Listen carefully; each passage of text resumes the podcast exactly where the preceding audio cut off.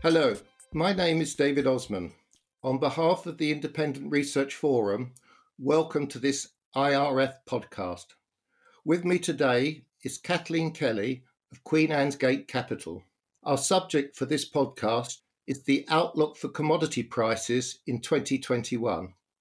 The Independent Research Forum promotes an extensive range of the best independent research providers from around the world, both micro and macro, some stock pickers, some sector specific, some country specific, many global, and all investment related.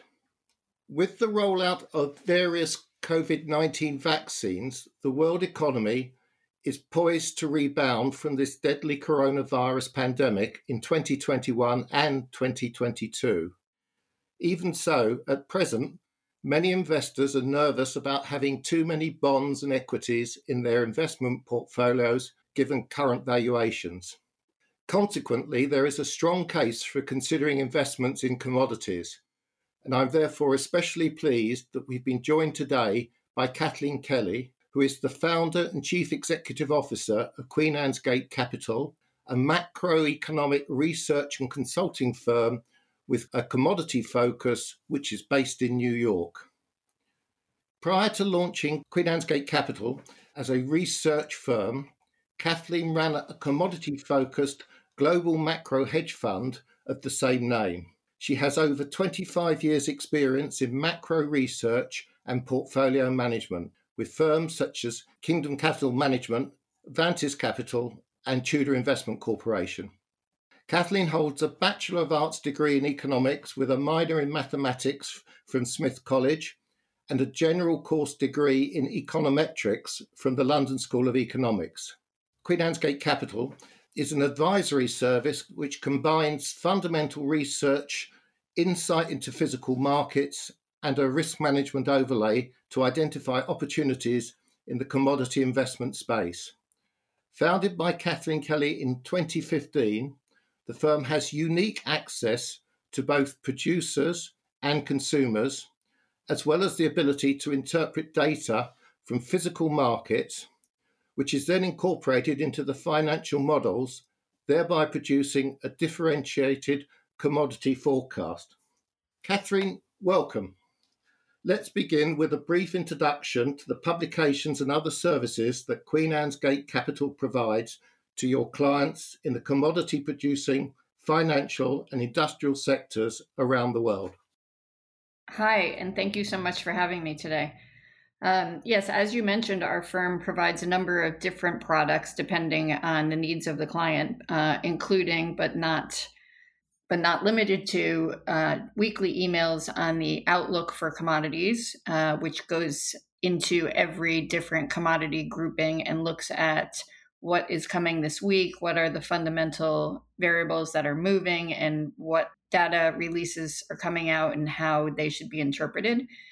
And then on Wednesdays, after the US releases their uh, Department of Energy report we do we release an in-depth analysis of both that report and all of the other oil related data points that have come out during the week that we think are relevant so in addition to the OPEC report and the IEA report. We look at the drilling productivity report. We look at the rig reports, you know, anything oil related. And that comes out on a Wednesday. And then for some clients, we have daily reports that are mostly focused on the oil markets, um, some on natural gas markets. And we also do bespoke re- uh, research on different commodities for different clients. So, Kathleen, you accurately forecast that the crude oil price would be strengthening in the early part of this year. Given your close relationships with some of the members of the OPEC, what do you expect to happen to crude oil prices during 2021? Right. So we have been very involved uh, in the oil markets over the last three years, and as as an advisor to one of the leaders of OPEC, and so we have sat in on the OPEC meetings behind the scenes, looking at policy choices and outcomes, and so we have a unique perspective on how OPEC is managing its communications and its information. And we were one of the firms, only firms, I think, that really forecast the breakup of OPEC that we saw early in uh, 2020 when there was a um, dissolution of the agreement, although temporarily, but because of a rift between Russia and Saudi Arabia. And so we had a seat at that table watching that whole process evolve and were warning clients that that, that was about to come, which obviously had huge impact on prices in in the first half of 2020. So what we have seen recently is is further evolution of the relationships within OPEC and we we actually participated in bringing together the the agreement with when OPEC came back to the table and and agreed to curtail production with OPEC plus. And so we know very well how this is playing out and what the risks are to the agreement um, having said all of that, we think that the recent agreement where Saudi Arabia voluntarily took a million barrels a day of oil off the market was a present, a gift to oil producers every place because despite the focus on compliance within OPEC, there really has been um, some significant non compliance. And so those members that have been not complying with the agreement are basically backstopped now by this 1 million uh, barrels a day extra cuts by Saudi Arabia. It also gives the U.S. producers, uh, obviously, it's given the prices a lift and gives U.S. producers a little bit of a cushion as well what we expect going forward for the year, and we've been telling people this since uh, the virus hit prices, is that we were going to gradually see a strengthening of prices throughout 2021 and 2022. Um, we see draws in inventories consistently throughout this year and next. And we think that there's a limited number of producers that can bring oil back quickly enough. So we expect to see much higher prices over that period. So we're a very strong believer in the whole reflation trade. I'm getting ahead a little bit here, but we think that you will see and and keep in mind that energy is the only real input to everything we do. So as energy prices rise, other commodity prices, manufacturing components, everything rises. And that's the one thing that's been missing in 2020 is that energy prices stayed very low. But now we're fi- finally starting to see this this catch up in energy prices to other commodity prices and that's going to really get this inflation trade give it legs because up until now it's been expected but we haven't actually seen the result and now we're going to start seeing a resultant increase in inflation, we think. So we expect energy prices to continue to rally uh, both this year and next year. And we think that you're going to see significant price spikes during certain periods, specifically the second quarter when we have very large draws this year in inventories. And where do you see oil prices at the end of this year? Uh, we think that you'll see Brent prices above 60. We actually have an average forecast for this year of $60. So we think that you can definitely see spikes towards 70 during this calendar year. And how do you see the outlook for precious metals, uh, particularly gold, silver, platinum, and palladium? So, we think one thing that's been missing from the gold market all along in this rally has been physical demand strengthening. And so, you've seen the Chinese market trading at a discount to the London market all along and that's recently switched. Part of the reason it switched is because the Chinese holidays are upon us for the new year. Um, and so that's usually the strongest period of physical demand. But it is comforting that physical demand has finally come back. And it was strong into the Indian holidays as well at the end of this year. So, the combination of greater demand from investors looking to offset um, weakening currencies, especially the dollar, and to hedge for more inflation, to hedge against um, larger fiscal deficits. You know, that investor demand is still there. And we think now that combined with with physical demand is going to mean that gold prices and silver prices will make new highs. We think that, you know, this recent strengthening of the dollar, so in the, the second week here of January, we're seeing the dollar bounce a little bit, is just a natural reaction to higher yields, but we think eventually the dollar will head lower as as yields stabilize and, and go lower as well. And so that will set up for a move higher in gold and silver. Also in PGMs, but investment demand there is not as large as it is in gold. You know, it has an industrial uses in platinum and palladium. And we think that we have a very strong view that people are going to be driving more and that gasoline demand is going to be the the real strength of the whole oil complex, energy complex this year.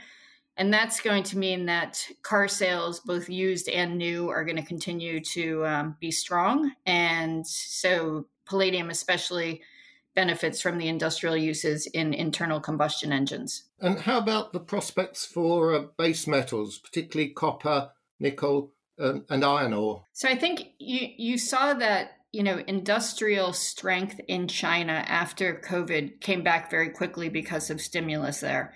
And that moved base metals higher very quickly. And they've had a very big run. You also had some supply constraints due to outages in uh, South America, for example, in, in Africa. And so there was a mismatch between supply and demand, but that's largely been fixed. And so now you're seeing that supply has come back in most of these regions and demand seems to be slowing slightly. So a second lockdown in China is part of that and part of it is that the stimulus is is tailing off a bit. So you're starting to see signs of activity slowing in China, which has been the real center of demand, and you're starting to see supply pick up. So the story for base metals is that you're going to have this massive demand spike due to electric vehicles needing more of all of these metals to to build all of these cars. And so we think while that could certainly be an effect that is seen over the next couple of years, we don't expect it this year. We think that actually most industrial metals are going to be in surplus for this year and that the prices, um, the run up in prices, is going to continue to to urge consumers to look elsewhere for substitutes. And we think that there's a growing substitution, and we expect this to to really gain a toehold in the next couple of years of plastics for metal where possible, especially in um, construction, so piping for copper, and we think that that that trend will continue and that that's going to actually offset some of the increased demand that for metals that you see from uh, electric vehicles. So we we don't we think that the, the strongest sector going forward out of the commodity complex will be energies. And we think that the industrial metal cycle is really turning over here. So from an overall perspective across the various oil and non oil commodity prices, to what extent has the COVID 19 pandemic shortened or lengthened or exaggerated the commodity cycle? So I think COVID has had a really huge impact on the commodity cycle because what what it's done is it's both, as you said, shortened it and exaggerated it. So it's made it um, more extreme, both to the upside and downside. We saw the downside in April in the oil markets last year um, and in most markets, and and now we're seeing the upside in some markets. Um, we're seeing a strong rally in agricultural prices and industrial metals, but we've also seen a lot of stockpiling in those markets. So inventories were were built during that period, and those in, inventories are less transparent than the inventories that we see in the energy markets.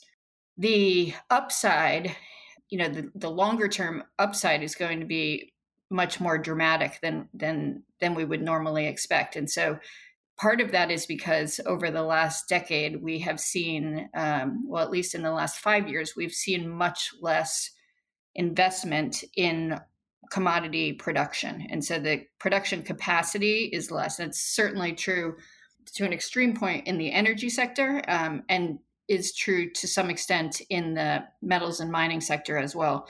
So you're going to see the run up in oil prices is going to surprise people to the upside, just as it surprised people to the downside. And it's going to happen faster than it would have normally happened, where it would have happened sometime in uh, 2023, 2024. It's probably going to happen in uh, the end of this year or, or next year. And so we could easily see prices back up at $100 in crude. during that period.